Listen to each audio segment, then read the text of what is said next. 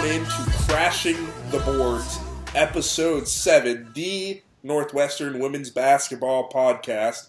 And if you're wondering, wow, it's been a long time since these guys have sounded like they're doing this properly, you're right. Uh, it's been a month that we've been on break here. I'm in Malik, joined by Matt McHugh and Austin Miller once again around the country, Austin in North Carolina. Matt just back from a Mm. vacation in Hawaii, now back in California for a day. How you guys doing? It's been great. I am loving to be back here talking about women's basketball, and you know, it was a great vacation, but time to get back on that grind, and we'll be back out at ETHS. You guys will be there tomorrow, and it's going to start feeling like that real winter grind of Big Ten women's basketball is going to hit us pretty fast right here. Amit, I hate to start our podcast off this way, but I do have to issue a correction. I am not in North Carolina. I am back in Oh, you are back. Ready to go. Yeah, Austin, man. I'm ready Austin's to go. ready. Hey, that's that's what Austin does. He he's always Also- ready. He's there in Evanston already. I can't wait to join you tomorrow morning. We're recording this on a Saturday night after all the football, just hours before the game tomorrow against Nebraska. We've got a lot of women's basketball talk for you. We have three games to dissect, the first three games of Big Ten play for Northwestern, and two games to preview. What do you say we get into it, guys? Let's start with the Minnesota game. Northwestern one and two to start Big Ten play. Played Minnesota over break on the 28th of December at home. Lost this one uh, to a very potent offensive Golden Gopher team. And if you remember us talking about this game, we knew Minnesota's offense was very talented. That's kind of the story of this one. Yeah, Amit, that's Yeah, that's kind of my takeaway from this. Um, you know, we did the preview pod for this game, and we said that Northwestern had to try to slow Minnesota down, and it just didn't really feel like they were able to do that. Minnesota put up 90 points. They scored 20 or more points in three of the four quarters. They scored 31 points in that second quarter, where they kind of opened this game up. And what makes this Minnesota team so dangerous this year is that they have a little bit more around Carlie Wagner, and so they're a lot more difficult to guard. And that just kind of showed for Northwestern. Kenisha Bell led Minnesota with 26 points. Destiny Pitts, who I think is probably going to win Freshman of the Year in the Big Ten. If she doesn't, I think she should. She was six of 10 from behind the arc in this game, had 22 points. And so Carlie Wagner was able to have a quiet 16 points and kind of sit in the wings for Minnesota. Uh, they just looked significantly better than Northwestern did on that night. And, and it's always going to be tough to guard Minnesota. Sometimes you need them to have a cold night. And unfortunately for Northwestern, that wasn't the case in this game. Minnesota shot just a tick under 50% from the field. They only turned the ball over nine times. You have to force turnovers against Minnesota because they are such a good shooting team. And Northwestern really just couldn't score with Minnesota. Uh, the positives in this game for Northwestern for me 22 points for Lindsey Pulliam on 8 of 19 shooting against a defense like Minnesota that, that can really struggle to kind of stay in front of people at times, and, and it's not a very good defensive team. I think that's a really good sign for Northwestern. Pallas Kunaiyi-Akpanah did what we expected her to do against that weak Minnesota front line 15 and 10. Chalk it up as another double double, as an expected double double. Minnesota can't guard anybody in the post. When they play Ohio State, watch what Stephanie Mavunga is going to do to them. Watch what the good post players in the Big Ten can do against Minnesota. Thought Akpanah did that well. Abby Scheid had a, had a tough day shooting. We kind of said that she was going to be big in this game, and she was only 5 of 16 from the field. I think Northwestern probably needed a better day from her if they were going to hang in this game. No Lydia Rohde. That hurt shooting wise for Northwestern. They only took 13 threes and they only made three of them. It's hard to hang with a team like Minnesota when you can't stretch the defense out like that. Um, so it was a tough day for Northwestern. I think Pulliam's performance and Akpanah's performance, certainly both positive signs, but this is a Minnesota team that may be inconsistent throughout the Big Ten, but on their night, they're going to score like this against a lot of Big Ten teams. Yeah, Austin, you nailed it when you talk about Minnesota's just kind of that ability to get hot and get hot quickly with that offense. Again, you look at that big three with Kenisha Bell, Destiny Pitts, and Carlie Wagner.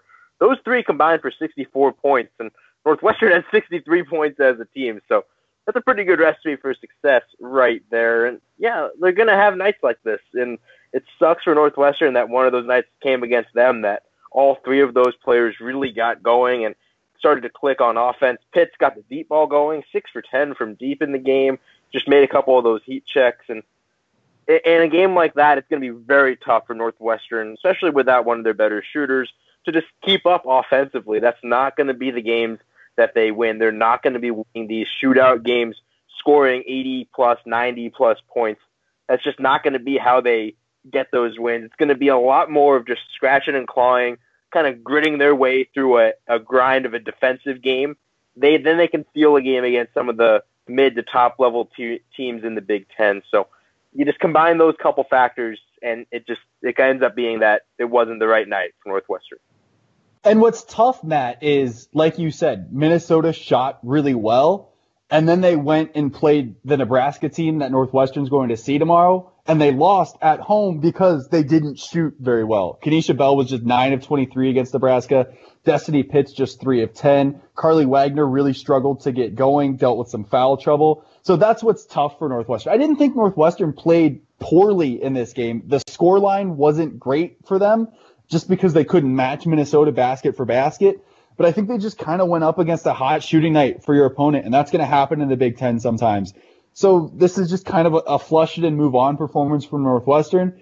And Amit, as I think we'll see, they were able to do that and bounce back and, and get a win in, in what was by far the more winnable games of this opening pair of the Big Ten slate. Yeah, before I move on to Illinois, just a few last thoughts on Minnesota from me, at least, was that they it was 32-32 uh, with five minutes to go in the second quarter. Northwestern certainly, as you mentioned, Austin, was kind of hanging with them uh, early on, and that's when Minnesota really caught fire, ending that second quarter on that big run. Uh, went into the half up 10. And we mentioned the big three, obviously had a big game. Kenisha Bell, I remember listening to this uh, broadcast when we were in Tennessee, Austin, and she was just unstoppable. Um, it sounded like she was just the best player all over the court. Three rebounds away from a triple double. We didn't even talk about the fact she had 10 assists on the night along with her 26 points.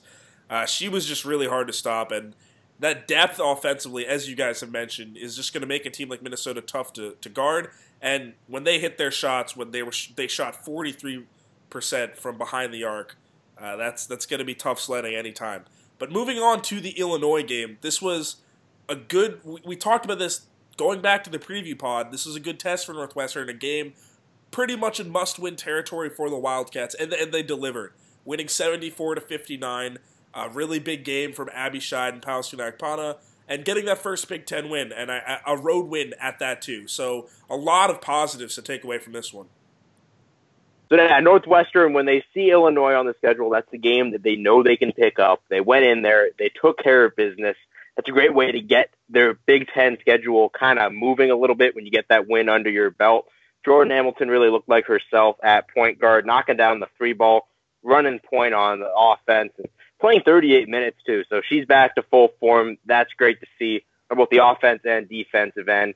Pallas Kunaiyi-Akpanah, another great game in the paint. 16 and 16 for her. Abby Scheid leads the team with 20. Bright spots all over the place for Northwestern. This is, again, this is a game that they went into knowing they could have picked this one up, and then they had that right mentality the whole way through, took care of business, and then got that Big Ten win. Yeah, and for me, Matt, I think the most encouraging sign from this game, obviously the win is the most encouraging sign from this game, but the most encouraging thing for me outside of that was that Lindsey Pulliam didn't shoot particularly well in this game, just four of 13 from the field. She finished with 10 points. But Northwestern was kind of able to weather that because they got 12 big points from Jordan Hamilton, because Abby Scheid played as well as she had really at any point this year with 20 points on, on 7 of 14 shooting, and because Pallas Kunaiyi-Akpanah against one of the better defensive centers in the Big Ten Illinois does not have a lot, but Alex Wittinger is a very decent piece. She's a very good shot blocker. She was 8 of 11 from the floor for 16 points, grabbed down 7 rebounds. But against one of the better defensive centers in the Big Ten, Pallas Kunaiyi-Akpanah went to town. 16 points, 16 boards, 8 of 12 from the field. And, and she's starting to play with that ferocity that we know that she is so capable of. And that's so crucial for Northwestern to have her terrorizing teams on the post, to have her grabbing down rebounds. She had five offensive rebounds against the Fighting Illini. That's exactly what Northwestern needs if they want to hang around during this Big Ten season and make some noise in conference play. So that was fantastic to see for the Wildcats. A good game from Akpanah. Thought Northwestern played really well defensively. Illinois shot all right in this game, 42%, but they turned the ball over 16 times, including four from Petra Holesinska. Their point guard, Brandi Beasley, didn't turn it over at all, but just about everybody else for Illinois struggled to take care of the ball. Northwestern did a good job of forcing them into those turnovers. Seven steals for the Wildcats, including three for Byrdy Galernik. I guess she learned a little something from Ashley Deary last year before she graduated. This is a good result for Northwestern. It's never easy to win on the road in conference. Illinois is not a good team, but they're not a team that's going to go winless in conference play. They'll pick up a couple of Big Ten scalps as this year goes on. So credit to Northwestern for getting this victory, for playing well in this game, and for kind of showing what they're capable of when they play well. Eight of 14 from behind the arc with no Lydia Rohde, too. That's a great sign as well. Four of seven from Abby Scheid. If she gets that shot from behind the arc working consistently, can provide another element to stretch out opposing defenses, the Northwestern can really be dangerous. So this this was a really really good game for them, and I was really happy with the performance that Northwestern put in. I agree with both you guys, Austin and Matt. There's, you know, it's pretty clear Northwestern needed this win against Illinois, a team it should beat, and they did it convincingly. And they handled Illinois' best players well. And I think the the positives is what you want to see in a game like that. Especially, I think also the really key point is that Lindsey Pulliam didn't have her best game uh, that's something that Northwestern is going to need to, you know, keep working on because they need diversity of scoring options as this kind of young core mature, matures over the next few years. Because there's going to be some nights where Lindsey Pulliam doesn't have it. You can't expect her to do it every night. Moving on to the last game of the three uh, that we're here to talk about and review, Northwestern went on the road to Michigan State on Wednesday at the Breslin Center, and it was not Northwestern's best night. It was probably their toughest performance to swallow of the season. Uh, just didn't have anything going offensively, and from the get go, the Spartans really jumped on them and uh, got to a pretty ugly scoreline. Yeah, I mean, this was unfortunately a game that kind of followed a script that has been a bit all too similar for Northwestern in road games over the past couple of years. They just couldn't keep Michigan State off the scoreboard in not just the first quarter, but the first half. Spartans put up 28 points in the first quarter. They put up 22 more in the second quarter. And Northwestern was unfortunately pretty much out of this game by halftime.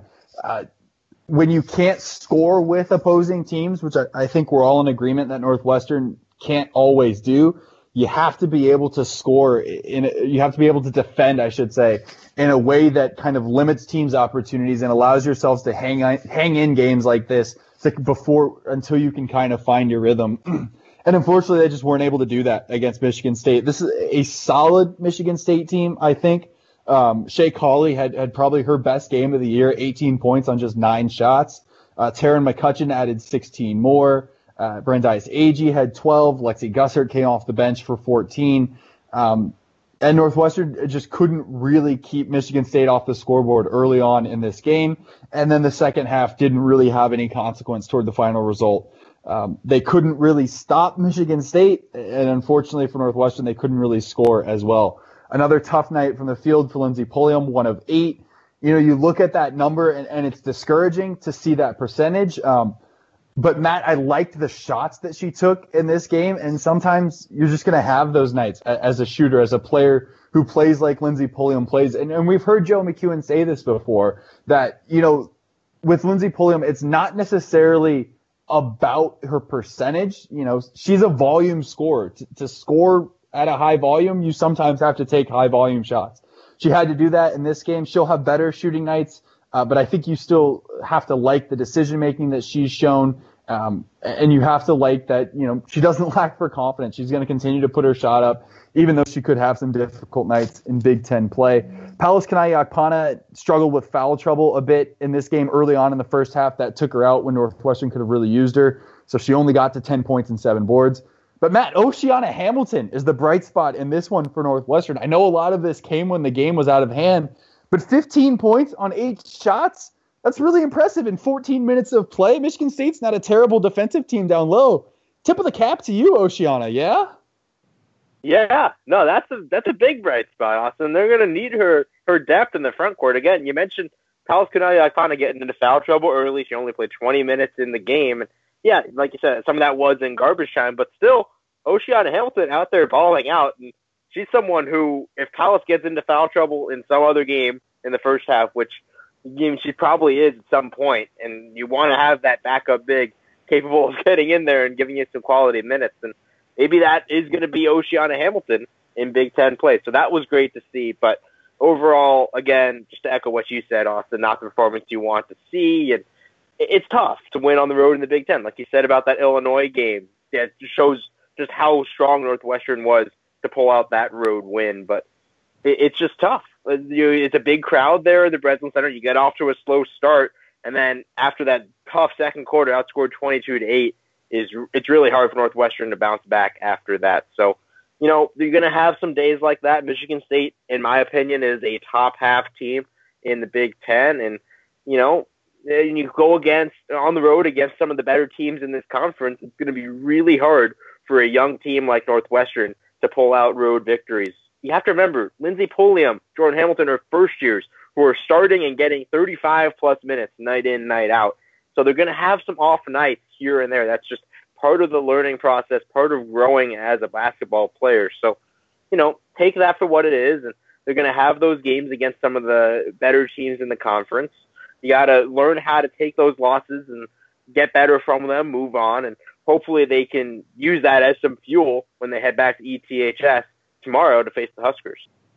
And one one final thing on this game um, before you hop in here, Amit, and this is something that I've kind of picked up on Northwestern throughout this whole year, especially when they go on the road.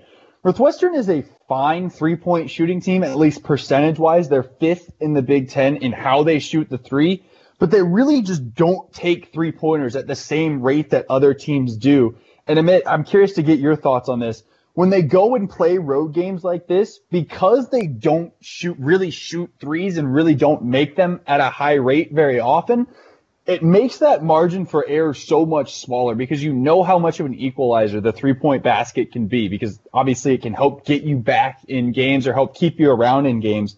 And more, and when Northwestern isn't taking those shots and then furthermore when they're not making those shots, just makes it a lot harder. They were only one of nine from three against Michigan State. Look, Northwestern is never going to be a great three point shooting team, but I think you'd like to see them put up a few more than that. We've seen Scheid be capable of making those shots. Matt said it. Hamilton hit a couple of those shots in Champaign, and that was big to see for Northwestern. Lydia Rohde returned in this Michigan State game after having missed a couple games. She's still probably their best knockdown shooter. Lindsey Pulliam has only taken 15 threes this year. So that's something I'd like to see a bit more of for Northwestern. I know that might make that percentage go down a little bit, but there's going to be points in games when they're going to need to hit shots from behind the arc to A, stay in games, and B, keep defenses honest from just clogging the paint and stopping their slash, kind of slash and cut type game that we've seen so much from them this year. Yeah, Austin, I'll agree with that take. I think kind of an illuminating way to think about the way Northwestern approaches a lot of these Big Ten games is you look to their best performance of the season, and for me, that's their close loss to Green Bay, a very good team. You could say, you know, maybe Syracuse is okay. You could maybe pick out another one, but I think they really went toe to toe with the very good Green Bay team. And uh, we detailed, um, you'll remember, before this game happened, we came on the podcast and we said, here's how Northwestern needs to win this game. They need to they need to muck it up. They need to slow it down. You know, Green Bay is going to play tight defense. You need to make enough shots to stay with them. And, you know, defensively, you, you can't let the game get away from you. And I think kind of you just have this kind of underdog ish mentality. There are lots of ways to play as an underdog. I'm not going to get too philosophical about that, but I think Northwestern's approach to being an underdog in these road games is that we're going to go in, we're going to slow it down, we're going to limit the the chances for this game to get away from us. We're going to make it so the game is decided on less possessions and we want to be a defensive first team and on offense we're going to we're going to run down the clock and get ourselves a decent look inside. I, I, think that would you agree with me on that Austin? That that's kind of how I, they approach these games. And I would. It, that's yeah. that's okay, you know, that's a good way to approach it, but I'm with you 100% that the threes are are just not there. Northwestern uh, they're taking They've taken 200 threes this season in 17 games. Do the quick math. It's a little over 10 threes a game. That is that is way too low. You've got to be shooting more than 10 threes a game in Big Ten basketball to beat some of these teams. And you go to the Green Bay game, they shot 14. I don't think 14 is that's one of their higher totals on the season. I don't think that's enough, but they made six of them. And that's kind of the reason they were in that game. They they Byrdy Galernik stepped up and made some threes, something she has you know not shown to be one of her. It, it, she could be a good three point shooter, but that's you, you know that's not something she does a lot. Just the way she plays. Northwestern is going to have to get a lot out of its comfort zone to get that play these teams. I think Byrdy Galernik has to take some threes, for example, but Lindsey Pulliam definitely has to take more. And something you mentioned earlier, Abby Scheid, that's the, maybe the key to Northwestern's offense. If you're going to call it an inside-out offense, is you need a big that can make threes as well. I would love to see Northwestern's three-point attempts up towards 20 a game, and 100% the the main reason why is that when you need to to to get back in a game quickly Two is just less than three. It's the simple math. Uh, we know all about the advanced analytics that three point shots are worth a lot, uh, especially in the corners. Uh, you know, you see Moreyball, you only take threes and shots at the rim. You know, Joe, Joe McKeown is certainly not going to do that, but you need to just push the trend a little bit more towards threes. Maybe up the pace a little bit when you're playing on the road. I understand you're playing conservative, but number one, that doesn't develop your team, I think, the right way. And number two, if you're chasing a game, it's just going to be really hard to do it by twos. And, and just quickly to, to bounce off that, um, and maybe we can let Matt hop in here for a second after this. Just for comparison's sake, in that Michigan State game, Northwestern took nine threes and Michigan State took 27. So they took three times as many three pointers as Northwestern did. They only made 10 of them. That's 37%. You know, that, that's an adequate night from behind the arc, not a great night by any means but it just shows that you know the best teams in this conference are putting up that shot. And that's not to say that Northwestern needs to force bad threes for the sake of shooting threes, because I'll still take a, a good for especially for this team. I'll take a good in rhythm two over a bad three, but I would like to see them take a few more of those because I think they can hit a few more of those. What do you think about that, Matt? Well, I know what like you think see, about that because I do know you. Well, well, I'd like to see a few more, th- but yeah, again, you have to remember the personnel here. I don't think it makes sense to really push a shot that's not really part of these players' games. Like you look at Lindsey Pulliam, she's just so much more comfortable shooting that mid range. Yeah, maybe you'd like her to test the water. Same with Jordan Hamilton. She's more comfortable as a pass first or shooting in the paint kind of player. She's not as comfortable shooting that three ball. And, you know, that's just kind of their game right now. Does it make sense to push them out of that comfort zone and try to get them to shoot a shot that isn't quite theirs at this point. I, I don't know. Uh, maybe you start to do that gradually, but I think if you just start throwing up a lot more threes, I'm just not exactly sure that that's going to provide an immediate fix for this team. I think you're going to have to try to work with these players on trying to get open looks for the players who are really good outside shooters, like a Lydia Rohde or an Abby Scheid. But again, just forcing someone like Galernik or Hamilton or Pulliam to shoot a shot they don't feel comfortable shooting, to me, that doesn't seem like that's a recipe for, for changing something like that Michigan State game. I certainly think that's the most valid counter argument to maybe Austin I suggesting that they take more threes. Because player development in a season like this is the number one priority. And the question is, you know, I I think that it'd be good for them to all develop that skill and we don't know what these players are doing in the gym every day. I, you know, they get a lot, a lot of shots up. Are they emphasizing the three point ball, or are they just emphasizing the looks that they're comfortable with? But I think, you know, personally, you know, if you're going to have a guard in the, if you're going to have a, a, good offensive guard, you got to be able to hit threes nowadays. That's just the way basketball is. I don't know if that's too reductionist of a take, and maybe you're right, Matt. They they don't have to be doing it this year, but you know, as these players go through their careers, I'm looking especially at Abby Scheid, Jordan Hamilton, Lindsey Pulliam, and Byrdy Galernik, the four of whom are expected to be, you know, very important contributors next three years for North, next two years for Northwestern. They they've got to have you know a three point shot in their game. It's just so uh, tough when you have a player who's perimeter based that uh, doesn't scare you from three we all know examples of players who are like that that that can make it work. But I would love for Northwestern to have that. I think that was one of the great things about the team they just had. Christen Inman was a primary mid-range scorer. Ashley Deary, you know, wasn't necessarily a three-point shooter, but you knew with all of Northwestern's big three that they weren't afraid to shoot it from outside. Neither was Lauren Douglas, and of course, when they had Maggie Lyon, it was a, they were a really great three-pointing team. So I would just love for them to develop that more. And you know, maybe it's a tough line to walk this season, but for sure down the line, I sure hope that strategy changes in the future. All right, let's talk Nebraska. We got too philosophical there for a bit. I like it. I like it. I think uh, it was a good discussion about how Northwestern. We are looking big picture again. We don't Sure. when we're looking game by game. We're Sure. going through all the nitty gritty of this game. We have to remember, like Amit said, it's a rebuilding season, and we got to keep that in perspective for the listeners as well. That don't get too hung up on each individual result that we're going to break down on this podcast as we go through the year.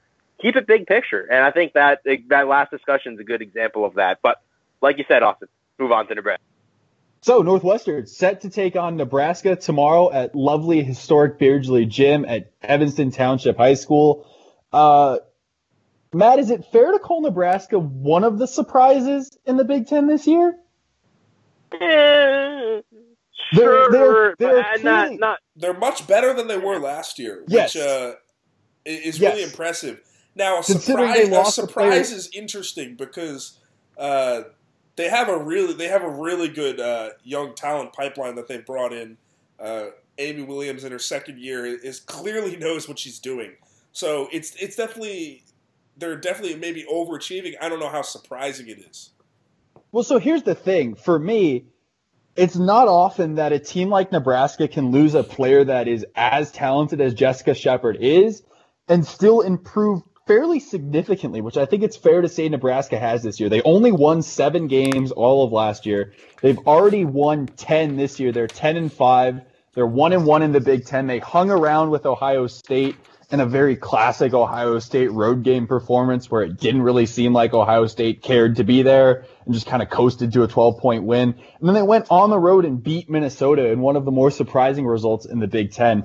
Jessica Shepard, who was a low post star, a local hero, has moved on. She transferred and was able to play immediately. So she's now lighting it up for Notre Dame. This is a very solid Nebraska team. Hannah Whitish in her second year uh, has really improved as a scorer. She hit 29 points in a pair of games earlier this year. Kate Cain, a freshman big, stands at six foot five. She kind of is of the Megan Gustafson, Hallie Thome mold of the Big Ten. Just a really big, solid low post score. 11 points per game, seven rebounds per game. A really balanced attack for Nebraska. Um, they are not among the Big Ten's best teams, but they are significantly better than I thought they were going to be this year, and I think significantly better than most people thought that they were going to be. This is an average, middle of the pack Big Ten team, which compared to where they were last year is is definite improvement. Uh, Matt, what do you make of them? Yeah, and I guess that's fair. When you say Nebraska is a surprise team, I still want to hold, hold off the expectations a little bit because they haven't really gone out and dominated any game yet in any win that makes me say, oh, wow, they went out and dominated a good team. That makes me say that they're, you know, they're one of the better teams in the conference. And they haven't really reached that level yet, but they have shown some signs of improvement. Um, and I think that's a good sign for this team overall. Again, you look at that Ohio State game uh, when number 12 Ohio State comes to town, and yeah, they lost that game, but they were in that game for a while, and they were giving Ohio State a pretty good fight. And that's certainly not something you would have said about this team last year when they had Jessica Shepard. So factor that in as well. That they have impressed me, I'd say, more than my expectations were coming into this year. You mentioned Cain and Whitish as the two main players to look at. I still look at Jasmine Cincore as one of the kind of fundamental uh, elements of this team. She's a senior now, and she kind of has seen it all for this team back to a couple of years ago when they were actually a pretty solid team to then last year when they really struggled and then kind of with them for this whole rebuilding process. So I, I kind of like that, that they have that element of stability uh, to kind of bring along this younger new group of players. But overall, this team still strikes me as a team that's going to be floating around that maybe eight to ten range in the Big Ten standings by the end of the year, which is better, but still shows that there's some work need that needs to be. Yeah, I would I would add that you know you guys have mentioned a lot of the good players. Another player, or maybe two that I would add is uh, Nasia Elili. Is that is that right? How you say that, Austin? Nicea Eliely, really I, long. I was pretty close. I was pretty one. close. Yeah, you're, yeah, you're, you're yeah. getting there. Um, For- hey, look, for twelve thirty on a on a Sunday morning, I think you did pretty darn well. Yeah. Oh, thank you, Austin. I appreciate it. Uh, Nasia Liley is is a sophomore, uh, as is Whitish, and then there are two freshmen that came in and contributed really right away. Kate Cain, as you mentioned, and also Taylor Kissinger is really really talented. She was, I think, you know, top fifty in the nation uh, as a recruit. Uh, either as she, I think I have her as number twenty six in the nation. Yep. She's, uh, you know, she ha- she had an injury that sidelined her for part of the year, but when she's playing, she's been averaging thirteen points uh, five rebounds, two assists, and she's a good three point shooter as well. Um, this is a you know a balanced Nebraska team. And Kate, uh, Kate, do you uh, do you want a Taylor Kissinger fun fact for you? I would love one, Austin. Taylor Kissinger's father, Brian, played collegiate basketball alongside my father, Jason, at the University of Nebraska Kearney. Small world. Whoa! Wow. I wow. can't wait for that tidbit tomorrow in the broadcast. Yeah, you better believe it's coming out, that, baby. That'll be great. That's a lot of fun. Um, it, I told you it was a fun fact. Yeah, it was a fun fact. This is a this is as you said, Austin, a solid Nebraska team. Uh, they don't do anything extraordinarily extraordinarily well, but they really don't do anything badly either. And uh, Kate Cain, uh, time to break out my ranking summaries. My favorite thing to do. Kate Cain is third in the country in blocks, total blocks, and blocks per game. She's averaging 3.6 blocks per game, which is quite absurd. Um, just to quickly run through things, they're, they're pretty average at, at a lot of things. They're good at rebounding. They're 26 in the country in rebounding, but as you may have remembered last year, that's only good for seventh in the Big Ten. For whatever it is, the Big Ten is a great rebounding conference. Uh, and they're top 50 in the country, third in the Big Ten in opposing field goal percentage. So their defense does clamp it down. Uh, chalk up a lot of that to O'Reilly, but this is a, this is a solid Nebraska team, and the way Northwestern is going to approach this game is going to be very interesting at home because I don't know necessarily if there's one thing you can take away from them that'll stop them completely. Yeah, for me, I mean, there's there's kind of I think three things that stand out to me about this matchup. Two are individual matchups, and then one is a Nebraska stat that we haven't yet mentioned.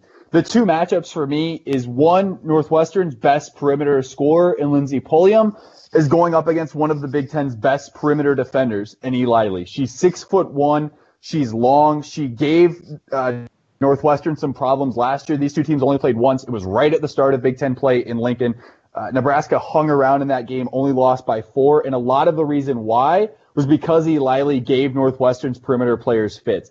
I think she'll be matched up against Pulliam, and I'm really intrigued to see how Pulliam does against a bigger, longer player that tries to take away her breathing space. Maybe we see Pulliam look to go off the bounce a bit more and attack the basket. The second matchup for me is the player that we've talked about a lot, Kate Cain, the freshman big for Nebraska, up against Kunaiyi-Akpanah for Northwestern. I think that's a really intriguing post matchup.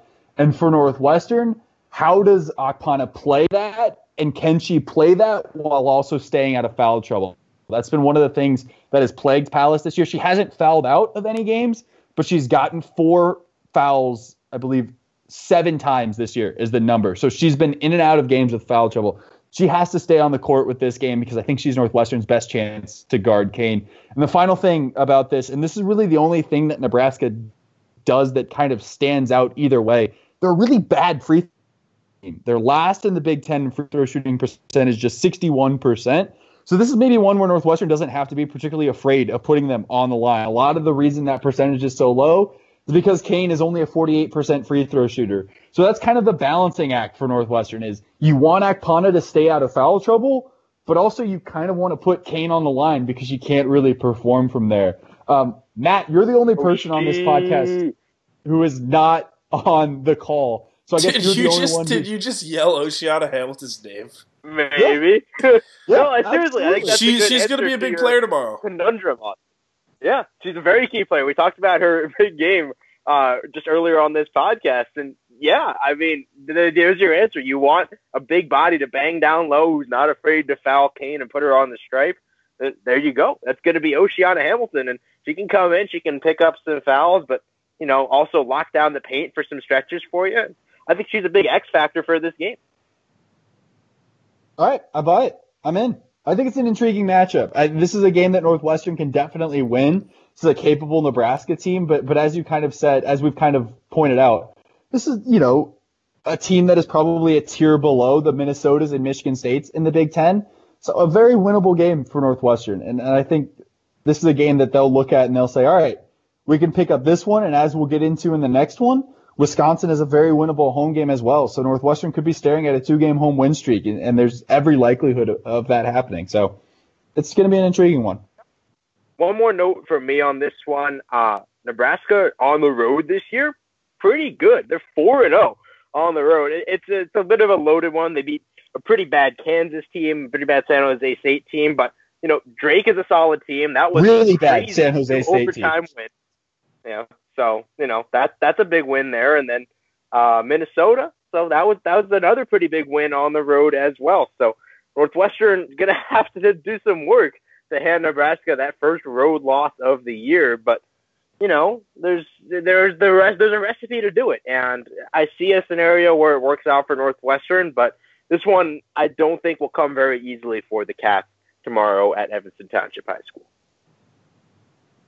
Yeah, one last note on Minnesota is that Kate Cain had a triple double this year. Uh, it was points, rebounds, and blocks. She had 11 blocks versus Florida Atlantic. Just just think that's fun to, to point out. Anyways, Moving on to Wisconsin, Northwestern's second home game of the week. I believe that is happening on Thursday, if I'm not yes. mistaken. You got it right. Uh, the Badgers coming to town. Austin, I know you've been watching a lot of the Badgers. This is unfortunately yes. Uh, you know, a lower tier Big uh, Big Ten team. I think is fair to say, kind of right in that same clump, maybe as Northwestern and Illinois. You know, leave you to sort that out for us. Um, but they're they're an improving team and they play really hard and they've got an okay defense. This is a, a game Northwestern would love to win at home, but certainly not an easy one. Yeah, this is year two of Jonathan Tsipis at Wisconsin. Um, he took over from Bobby Kelsey and he took over a really bare cupboard. Um, he didn't have a lot to work with the most encouraging thing for Wisconsin last year uh, was just that they consistently played hard down the stretch of the Big Ten season. You know, when you take lump after lump, loss after loss like this team did, it can be really easy to quit. And we've seen Big Ten teams do that in the past. Wisconsin didn't quit. They showed up for every game. They played hard. They, they went on a little bit of a run to close the year. And they're bringing that same intensity to games this year. You know, they took on a ranked Michigan team at home and hung around with them a couple days ago. But the issue is, is they're just simply not a great basketball team. And that's kind of a mean thing to say, but it's just kind of the fact. They'll play hard, they'll defend well. Uh, but if, you know, Wisconsin can't really beat you shot for shot. They have to kind of junk their way to a win. And kind of in the same way that we've seen Northwestern do at points this year. Uh, a decent amount of common opponents actually in the non conference for these teams. Wisconsin has also lost to Milwaukee. They lost by three at home. They played Syracuse tight as well, only a three point loss for Wisconsin. They also played Green Bay, and Wisconsin only put up 34 points in that game. Wisconsin only put up 35 in a loss at Purdue.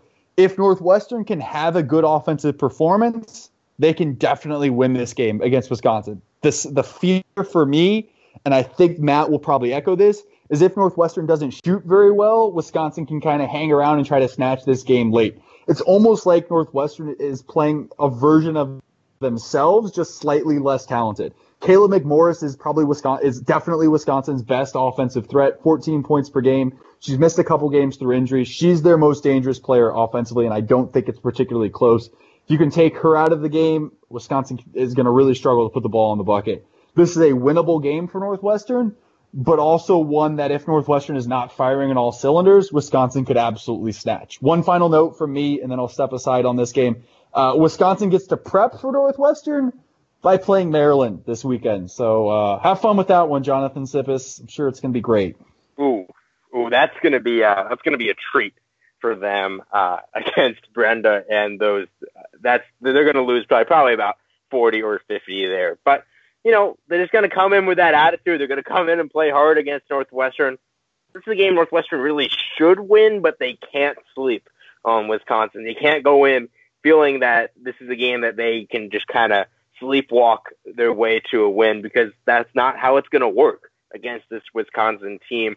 You go out, you play some good defense like they did earlier this year. You can hold Wisconsin to maybe 55, 60 points, and then just kind of do enough on offense I think they'll be okay to win this game.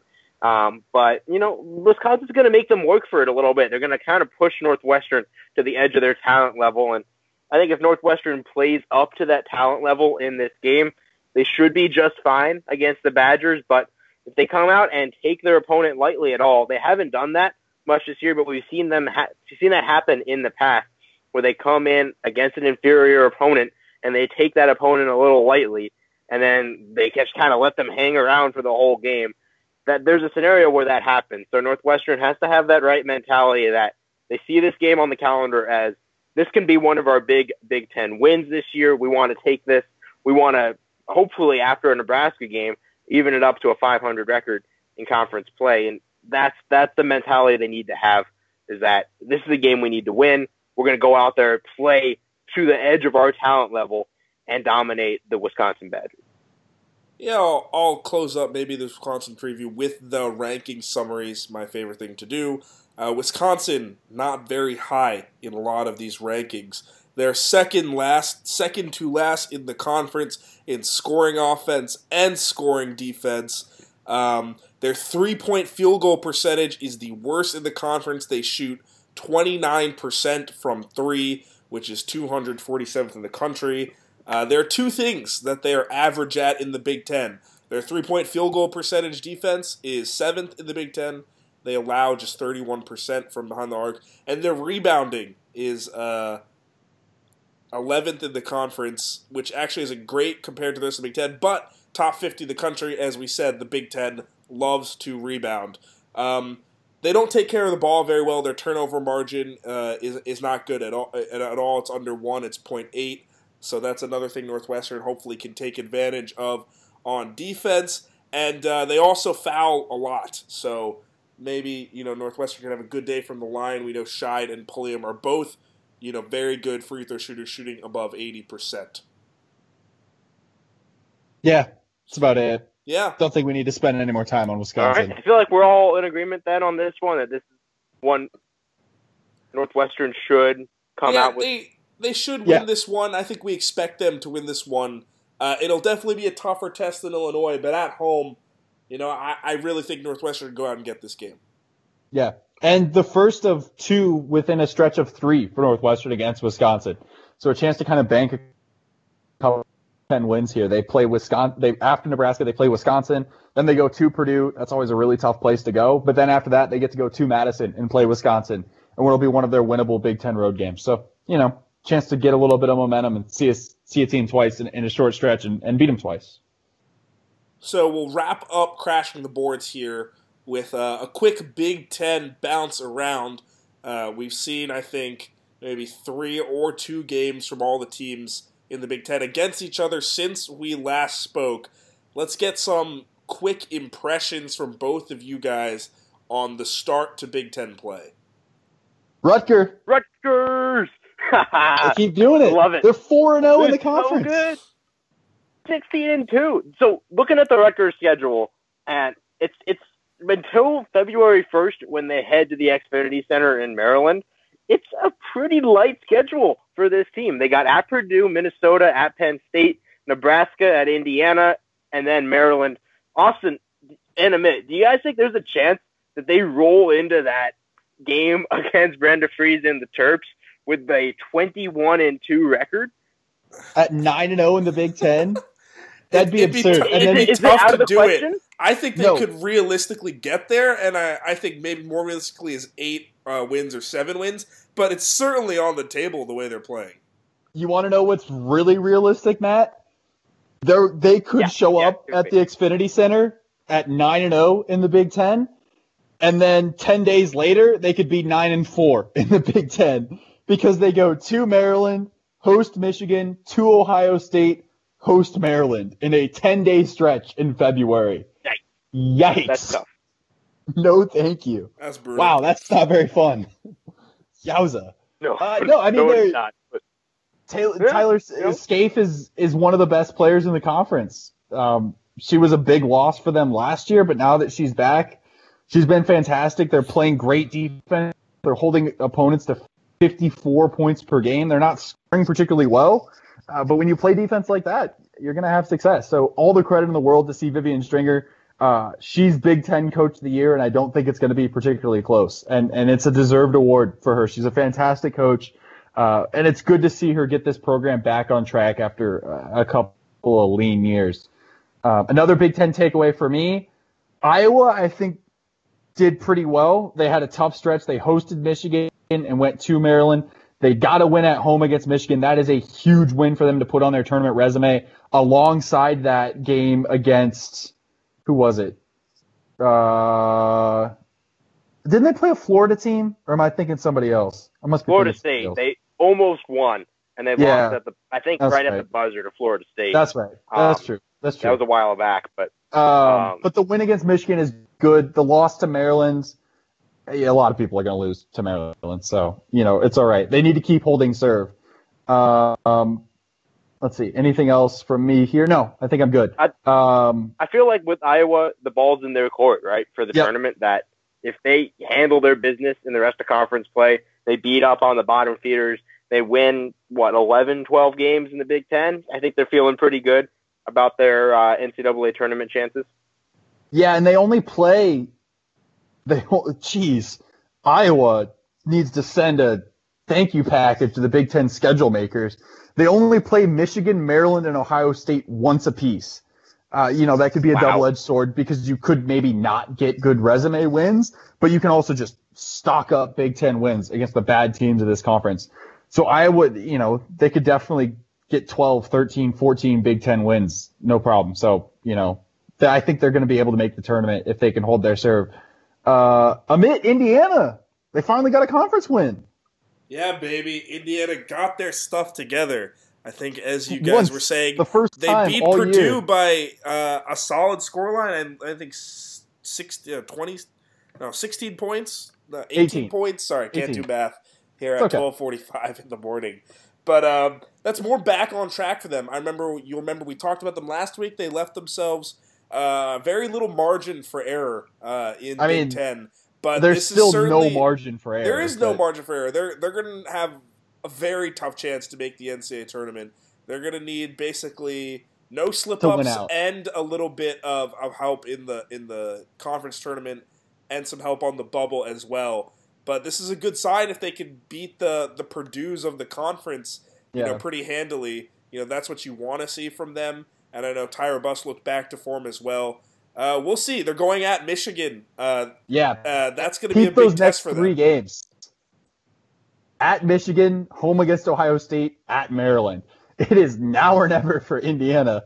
Either you put it together or your year's done. A lot of pressure yeah, yeah, on Tyra Buss. You need could, one of those three, yeah. don't you? Yeah. I mean, well, otherwise, probably, yeah, you're looking up at a one and six record in the Big Ten, and in which case, good night. See, see yeah. you, Teri and the Hoosiers. You guys are done. So uh, I think they have the talent to be a bubble, a tournament bubble team. I thought they did at the beginning of the year. I still think they have that talent. Maybe this Purdue game was the sign of them putting it together, but man, do they have their hands full with this next what uh, ten days coming up for them? This is this is a big stretch for this team. You know, yeah, you, they got... hope that their backs are against the wall and they'll bring their best. We'll see. It's certainly it is make or break, as you guys are saying. Uh, one uh, other take uh, on the Big Ten, for me at least, I don't know if you guys want to talk about uh, Michigan State as well. We talked about them a little bit earlier. The 12 and 4, 2 and 1 in the Big Ten. They have a, a close loss to Rutgers. I still think this is a team that's kind of on that NCAA tournament bubble. They're showing to be, they're having more success than I thought they would beginning of the year. They got that win against South Florida in the non-con. And I think this is a solid team through and through. They're going to need a little help when it comes to that bubble. They're going to probably need to luck their way into some games. They probably don't have business winning, but there's still a decent chance that this team could go dancing come March. Yeah, I think you could see that. Um, I think they're probably more likely a 18, 19 win solid WNIT team. I don't know that they quite have enough to make the tournament, uh, but they've acquitted themselves pretty well so far. Uh, Matt and Amit, my final question for you before we wrap this up in the Big Ten segment. Do we have a race for Conference Player of the Year? Uh, Kelsey Mitchell obviously was the player that many thought was going to run away with this. Her scoring numbers, as always, fantastic 25.5 points per game. But Megan Gustafson at Iowa, 22 points per game, 12.6 rebounds per game. That, friends, is a double double, one of just three players averaging a double double. Could you see Gustafson taking this award from Kelsey Mitchell if she continues this type of form? Uh, there's a chance. I think Kelsey's gonna have to cool off for that to happen because scoring still kind of rules everything when it comes to those National Player of the Year votes. Scoring is the first thing that everyone looks at. That tends to be the barometer for success when it comes to the big time media awards like that. So yeah, I still feel like Kelsey's gonna have to cool off to make that happen. But you know, there's a chance. There's a chance that that happens if Megan keeps doing what she's doing. It's been an incredible season for her. Uh, but if Kelsey keeps dropping over 25 points per game, I find it hard to believe that uh, they'll she'll give up her spot at yeah. uh, the top of that ballot right now. My thing with Mitchell is, and this is why I would be inclined to vote Gustafson as of now. Mitchell does one thing. She scores, and she does it really well. But she's at best an adequate player defensively, and that's only when she wants to be. She doesn't really give you assists. She doesn't rebound. She doesn't steal. Gustafson gives you a lot more all around, especially with those rebounds. She only scores three and a half points per game less, and then She's adds infinite per game as well. Right? Yeah, I don't know. I think you could make a case for Gustafson. That said, Kelsey Mitchell is fantastic. She is the best player in this conference, like from a pure basketballing standpoint that doesn't necessarily mean that she should win Conference Player of the Year award. That's my opinion as of now, subject to change once Kelsey Mitchell goes off in big games, like we all know she will. She no longer is the leading the country in scoring. Joyce Kennerson has passed her, 25.9 points per game for the junior from Texas Southern. Kelsey is at 25.8, so she still has a pretty decent chance to uh, finish the year as the nation's scoring leader. And if she does that, I find it pretty hard to believe she won't be Big Ten Player of the Year. But to your point, Austin, you know, you're looking at well-rounded players. If that's how this award should be measured, which there's a reasonable argument that it should be, then Megan Gustafson has a serious argument. But to me, the match, the Big Ten Player of the Year award essentially just ends up being who's the best scorer in the Big Ten. In which case, there's no doubt in anyone's mind that the answer is Kelsey Mitchell. That's a six and eight Texas Southern team for the record that Joyce Kennerson plays on. But she put up 33 against Texas State and 35 against Sam Houston State and 33 against that tough opponent, Paul Quinn College. So the more you know. Whoa. the more you know. That's, that's, probably a good note. That's, that's probably, probably, a good, good note for us. To, to end, uh, Any podcast we can end with talk about Paul Quinn College is a good podcast. I think you said it, Matt. Uh, thanks a lot, guys, for joining me in this late night delusion of a podcast. Uh, we hope if you listen this far, you enjoyed it. Try, you know, maybe you're listening this before a Nebraska game, or maybe because of the way we released it, you're listening it sometime in the week. Either way, we hope you tune in to both games. We'll have them both on air from WNUR Sports. That's all we have here for the Crashing the Boards podcast. Thanks for listening. Tune in to both games this week, and make sure you tune in uh, next week um, for another episode of Crashing the Boards.